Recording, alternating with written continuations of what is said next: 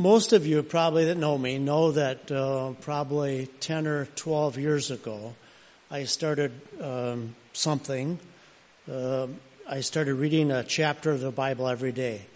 And uh, it's, it's been great for me. It's really helped uh, my spiritual walk a lot. And uh, after reading through the Bible five or six times, maybe seven, I, I, you know, I don't know. I just read one chapter every day and just keep rolling along. But I, I, I find that when I read things, even after a number of times, there's something different that, that jumps out at you every time.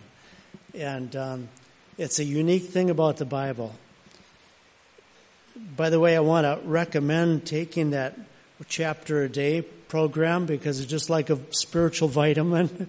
It really, it really gives you a charge and what you need to get through the day. Well, this scripture text, a few weeks ago as I was reading it, just kind of like jumped off the page at me. And I, I began to think about different things. And, uh, well, this is where it led me. This is an odd question on a summer day, but how many of you, I'd like to see a, a show of hands, have ever cut firewood? Oh, well, I, I'm surprised, but there's, there's more of you than I thought. You know, with LP gas and natural gas and all the other things, there's still some people have cut firewood. Well, I have too. Um, when you cut a log and it's too big to fit in your stove or in your fireplace, there's something you have to do to get it into pieces. And you use something called a wedge. Now, for all of those people that are non firewood cutters, choppers, or splitters, a wedge is like um, it's like a skinny triangle, you know, with the point at the bottom instead of being like this. It just it's a skinny triangle. Uh, do you know why it's shaped like that? oh yes, you wood choppers do. It's shaped like that because the sharp end, the, the real skinny end, you can insert into a log and you just tap it with a maul and it starts driving into the wood. Now, as you hit it with the maul again and again, the wedge goes deeper and deeper, and eventually, guess what happens? Pow! You got two pieces of wood instead of one. It completely drives the pieces apart. Quite a number of years ago, they they came up with a uh, a new sales technique, and I I don't know um, if it's used in everything, but I know that the insurance agency um, was told that this is the the way to get clients, and if you don't use this technique, um, probably all your clients will go to people who use this technique. And uh, they had seminars which were not free. Surprised about that. But anyways, they they uh, charged for people to go to the seminars so you could learn this new sales technique called the wedge. Now, I never went. Um, didn't fit into my schedule or just something about it didn't seem right to me. But I did talk to people that did go. And the, uh, the whole theory behind the wedge was this. In the insurance business, when you're looking at somebody's policy, um, another agent's policy that he wrote for them, you look at the policy and as you look through, you go, oh. And then you turn and, oh. And the people are going to ask, what's the matter? Well, you don't even have replacement cost coverage. I can't believe an agent would write a policy without replacement cost coverage. Or you don't even have something else. Well, the idea was that you, that you find things that they should have in the policy and then you make that really big in their eyes and, and then you can wedge the client away from their former agent who doesn't know anything because he didn't have this in the policy. Now, I think that probably works with lots of other uh, sales techniques also, uh, but it just something about it doesn't seem ethical uh, to me, especially when you're going, oh, when there's really nothing wrong with the policy. And so we never did it in our in our agency, and guess what? We never lost all of our clients either. But this newest and greatest thing was really not new at all. Why don't you turn with me to Genesis um, chapter 3? That's in this Bible that you love to read. Genesis chapter 3.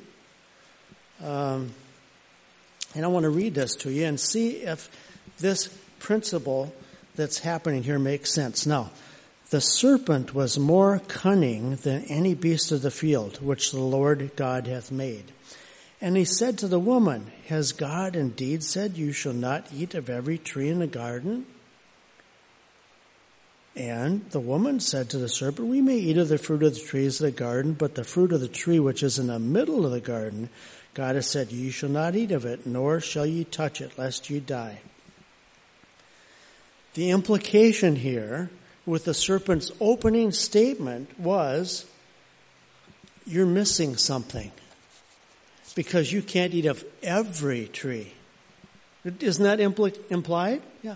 Because if you if you could eat of every tree, well then of course you'd be as good as anybody else. You would you would know as much as anybody else. But because God won't let you eat from that, He won't let you eat from that tree, then He's holding back something that He has and you don't have. And obviously He likes it because He won't share it with you. See, see how that principle works? Eve, one statement at a time, just like the wedge going at the tree, was driven farther and farther and farther apart from God. Unfortunately, in our society, a lot of politicians use the very same technique. When they're running for office, it's always somebody else's fault that you don't have what you could have if you were with that particular politician. And of course, the only way to remedy the situation is change. We have to change. We have to throw all that out and get something new. But don't be fooled. You're being wedged. Now, I want to tell you something important. This wedge process will not work with the devil if you're thankful for what you have, where you are, and who you are. It only works if the devil can make you think you are lacking. You need something you don't have, and God is not giving it to you, wedging you away from Him. Of course, when you look at this closely, almost every single temptation is based on the very same principle. And you know how the devil is. If you give him an inch, he'll be the ruler. um, one of the main temptations that hurts so many people at the same time today is probably divorce. 50% of the people end up in failed marriages because of it, whether it's Bathsheba and David or Dick and Jane or Tom and Mary or whoever it is, um, the wedge is at the very starting phases of every broken relationship. It starts like this small little split. Um, he doesn't even seem to notice the clothes you wear anymore, or she doesn't notice. Um, you're being taken for granted. He didn't even tell you how good that supper was. Or she didn't even tell you how good that supper was. Um, he's too busy, or she's too busy at work, at play, at hobbies. He or she has no time for me anymore. Tap, tap, tap. That wedge is getting driven in deeper and deeper and deeper. Your needs aren't, your needs aren't getting met like they used to. Why, he even forgot my anniversary. We've been married for 30 years and he can't remember one date out of the year. And then just like magic, somebody else appears who notices the clothes you wear, who is very attentive to everything you need, and he takes care of you, or she takes care of you. The devil is wedging you apart so he can hurt everybody that's involved. And it's not only you, it's families. It's, it, it's a lot of people hurt at the same time. Now, I know that some marriages do get broken. I know from personal experience, marriages get broken. Some marriages are are beyond repair. And I know every marriage wasn't made in heaven. but don't you think the devil has something to do with this? Of course he does. My brother Rob, who's been married a few times, told me when when I he was up a couple summers ago and he said, "You know what, Mike?" He said about marriage. He said, "You never know how good you had it till you find something you thought was so much better." There's a lot of truth to that too, because when the devil puts on the show, it's always the good stuff, never the bad stuff. But I do want to tell you this, and I hope you won't forget it. God is a God of love. And He loves you before, during, and after a relationship fails. He never ever gives up on you. Never. I'd like you to turn in your Bibles with me to uh, John chapter 4.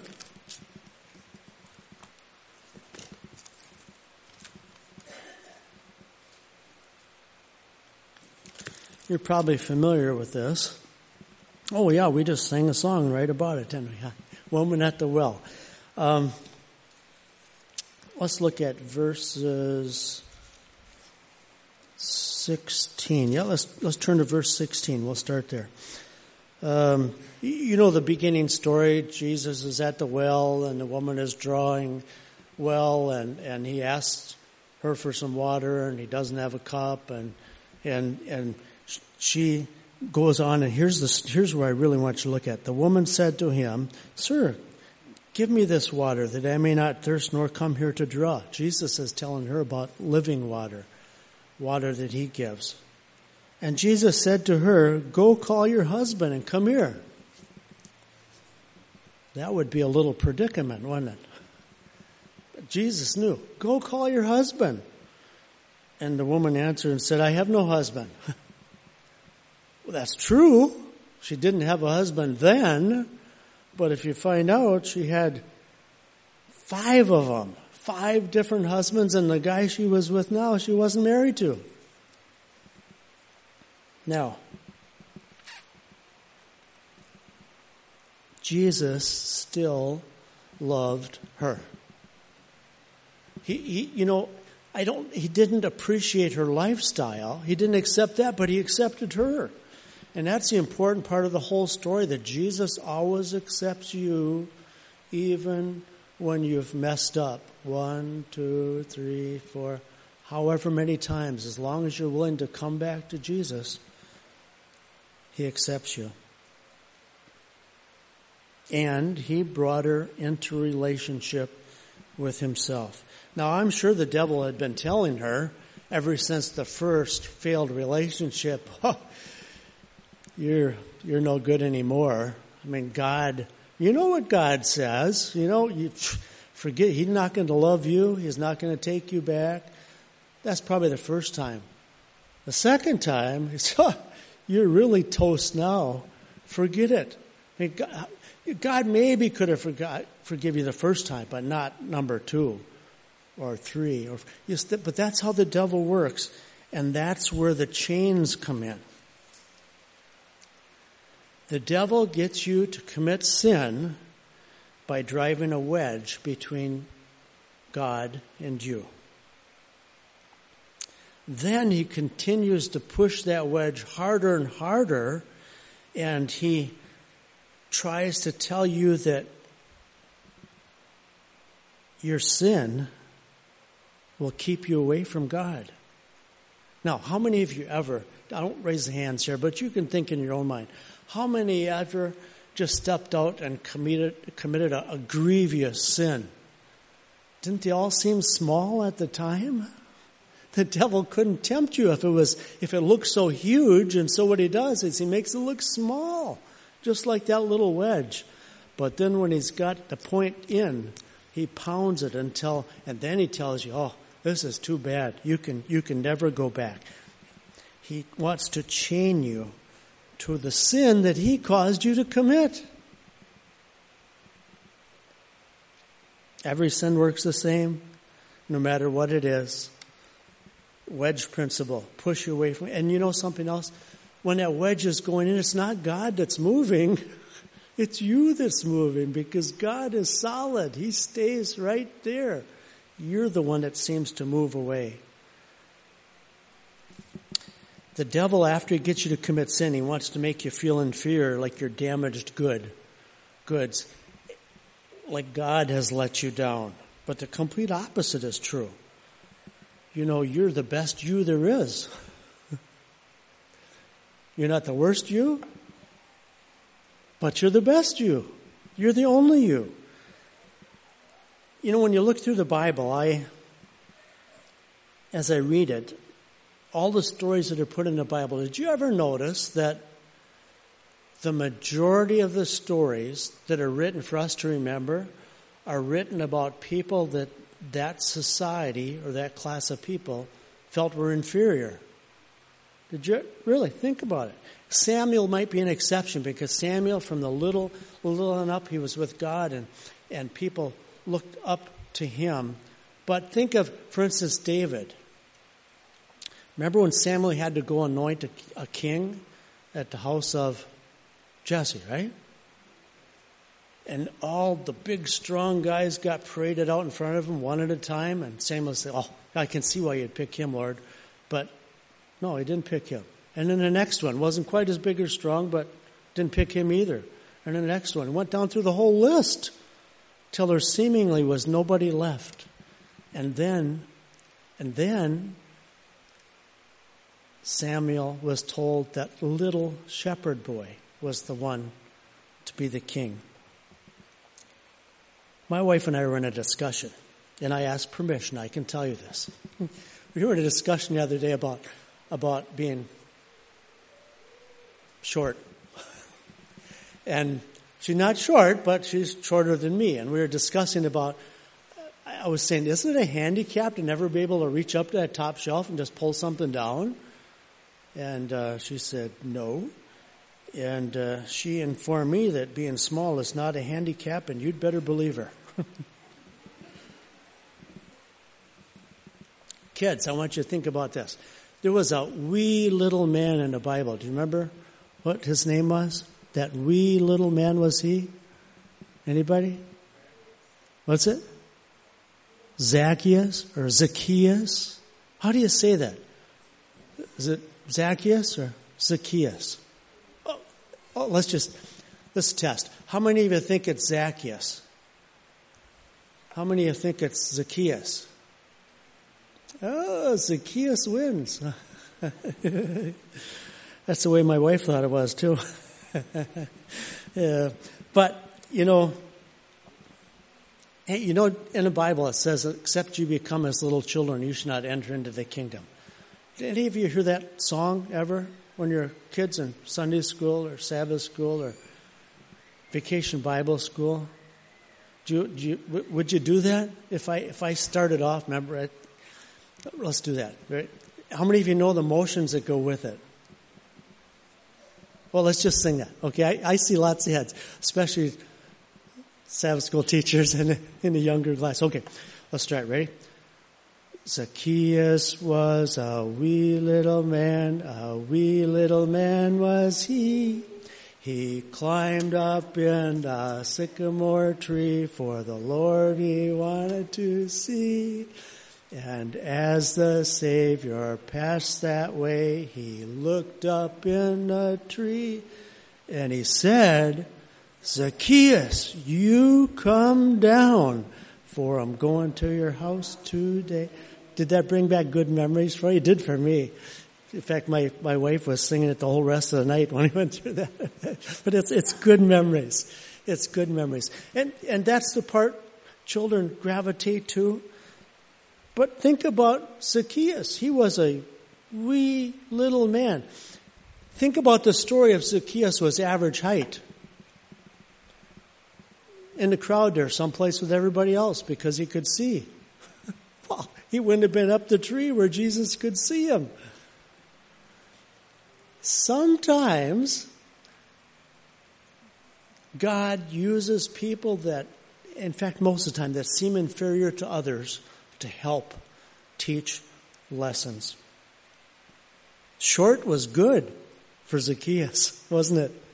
Because Jesus did come down and Jesus did go to eat with them. And Zacchaeus, who was a tax collector, I, we still don't like them today for some unknown reason, but he was a tax collector. But not only that, he was a cheater because he got to keep all the money he cheated away from the people. So he was a tax collector and a cheater, but Jesus was not afraid to go have lunch with him. And when Jesus talked to him, he saw that Jesus could accept him. And he turned his heart around. He broke those chains of cheating and robbing. And he brought Zacchaeus back to a good relationship with him.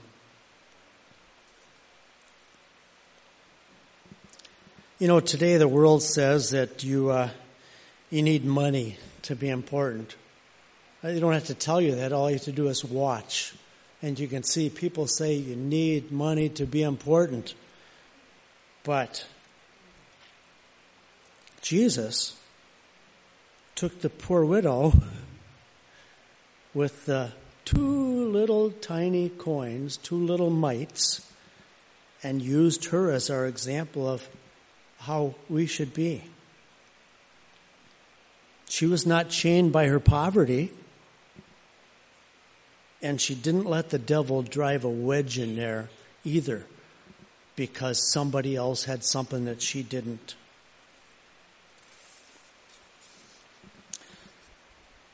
The very last person I want to look at today, briefly, is Mary.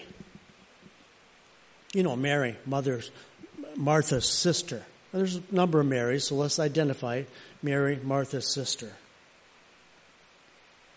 Now, she came from what most people consider, as you can look in Bible commentaries, a decent family home. But she got involved with prostitution. You see, lots of people believe, and I do too, as you look at the facts, that Mary was Martha's sister, but she was also Mary Magdalene, who was living down by the sea of town of Magdala, and that's where she got her name, the prostitute. That's pretty much a no-no in every Christian church. I mean, you can find churches that are willing to accept almost anything today. And whether God's word said it's not good or not, they'll accept it. But prostitution, they kind of draw the line there so far. Um, Jesus did not shun her. Jesus did not turn his back and go, Jesus cared about her. Jesus paid attention. And something happened in Mary. You know, we're told that he cast out seven demons from her. What we're not told of is was it seven all at once? Or was it demon number one gone? Whoops, I fell back into sin. Demon number two gone. Whoops, I fell back into sin. Through the, we don't know. And I've looked and it, just can't find out. But human nature being what it is, unfortunately, without God's help, we often fall back into sin. And so I don't think it's illogical to suspect that Mary fell back into sin again and again until finally she got it right. Finally, she followed God and didn't fall anymore. You know, when the devil wedges you away from God, he also wedges you away from power. You cannot do what God wants without the power He gives you to do what He wants. And so if you let the devil separate you from God, you're doomed to failure. Until someday, somehow you wake up and say, this isn't working, and you don't listen to the devil saying you can't go back, and you do go back. That's the only way it ever works. And now today's scripture, Colossians 4:18. Paul said, "Remember my chains." As as I read that, I looked through a Bible commentary after Bible commentary. There's really not much said about that. You can take it two ways. First of all, Paul wasn't chained to sin anymore because he was hooked onto the power. He had God in his life. So we know he wasn't chained to sin. But he had physical chains. There's no doubt about that. Now, was he telling people to remember his physical chains to feel sorry for him? I doubt it. I think he was telling to remember his physical chains because even chained up in prison, he was able to witness and help other people find the Jesus that he loved. He was able to teach them that the devil lies, he's always lied, and when he's wedging you apart from God, don't listen. Don't listen. You know, in this world, God does not heal every sickness. God does not heal every relationship. God does not heal every financial difficulty that we may have. And there are innocent people in jail right now. But God has not forgotten any of them. And He won't forget you either, no matter what circumstances you're in today. He is there with His arms, just like the Father and the prodigal Son, waiting to hug you and hold you and ask you to come back. Don't let the devil put a wedge between you and God. God loves you. Right now, you're the best you there is, but He can help you become even better. Dear Father in heaven, we pray that you'll help us to have an understanding, to open our eyes when we're being wedged away from you by the devil. Lord, we pray that you'll help each of us to be understanding to those that have been wedged in some dramatic way that everybody knows. Help us to love them and be kind to them just like you love us and are kind to us. And Lord, we pray this week that you'll help us to study your word so we can tell the difference between right and wrong and we can grow in that relationship with you that you want all of us to have.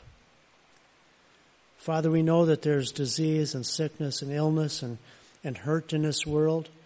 And until the devil's destroyed, it can't be gone. But we know on that new earth that you'll have nothing but good for us, no more sorrow or tears or sickness.